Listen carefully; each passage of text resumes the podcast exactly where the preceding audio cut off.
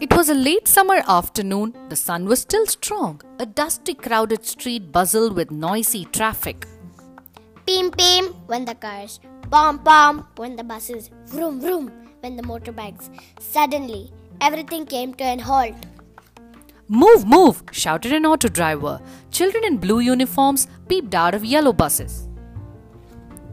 A tall traffic policeman rushed ahead. He blew a long whistle. But nothing moved. For there, in the middle of the road, sat A big cow. Moo. Moo. Maharani moved. The traffic didn't scare her, the noise didn't disturb her. She just sat on a dusty street, shooing flies with her tail. An old man clapped his hands and tried to shoo her away. But she only shook her bell and made the children laugh. Some gave her carrots, some gave her bananas. She chewed them one by one, swishing her tail gently. So everyone waited. Bikes, cars, buses, and autos just waited. Maharani still sat on the dusty street and shooed away the flies. Now the sun began to set. All the birds were flying home. Maharani got up. It was time for her to go. The traffic policeman hurried back and climbed onto his stand. Peem peem went the cars. Pom pom went the buses. And slowly Maharani went home. What a lovely story this Maharani the Cow, written by Christy Shobha Sudhir, illustrated by Nancy Raj, and published by Tulika. We love Tulika publications for all the native stories that they publish in English. India is so rich in culture and have stories at every book and corner. Most stories revolve around animals. We wanted to do some episodes on book reading and combine it with unique stories or practices related to animals. Cow is an important part of our lives, not just because it's our primary source of milk, but it adds color to our everyday lives, like Maharani in this story.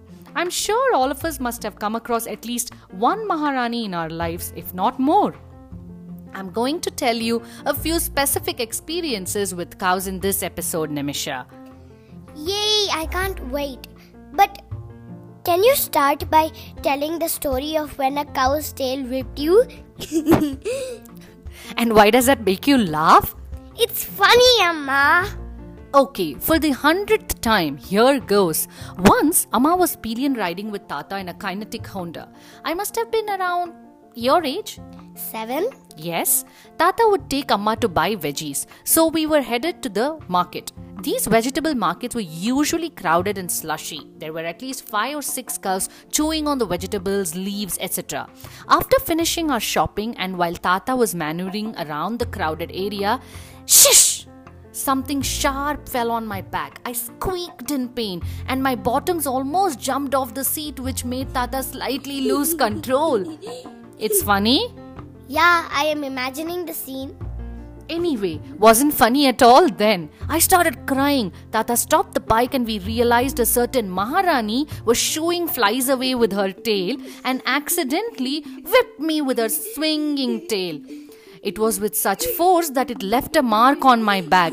We reached home cursing the cow and then some first aid and cajoling me later. All of us had a good laugh.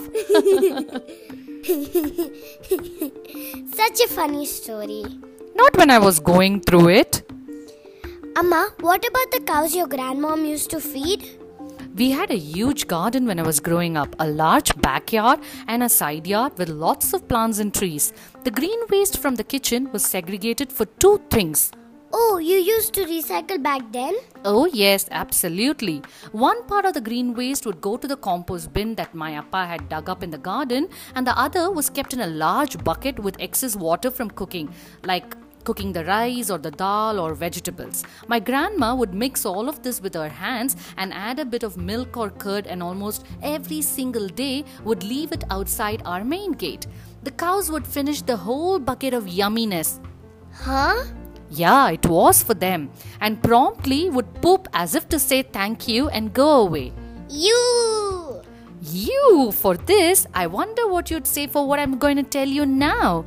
We would then collect the poop, mix it with water, and splash the ground or the floor to create a solid canvas to paint our kolams. You. Kolams? Oh, you used to draw those patterns outside your door then too? Yes, lovely bright rice flour kolams on a dung washed, dry, and flat road. I wish we had phones to take pictures back then. So pretty. Won't it smell bad? No, not at all. In fact, after you wash the ground, it actually would smell like rain. Wow, Amma, I am not sure I can ever do that though. Amma, what about Boom Boom Maadu? You know about that? Yes, Boom Boom Maadus are those cows or bulls that dress up and show up outside the gate along with the Matakaran, the guy who take care of the cow and say fortune. How? He would ask a question to the cow and it would shake its head boom boom as if to say yes, it is true. Do you remember what else are some things he would say usually, Nimisha? நல்லக்காலம் பிறக்க போறது There is also a famous song, isn't it? Yes Boom boom boom மாட்டுக்கார தெருவில் வந்தாண்டி டும் டும் டும் மேளம் கொட்டி செய்தி சொன்னாண்டி That translates to Boom boom boom cowman comes on the street to give us some good news with his doom doom doom beat. With that, we've come to the end of this episode of Monday Morning Yellows. I am Lavanya. And I am Nimisha. We'll bring more native stories in the next few episodes. If you have an interesting story to share, do send it to us. We will talk to you again on 27th May. Until then, think of Maharani stories, keep the spark on, and don't forget to tell your friends about us. Tata! Ta ta!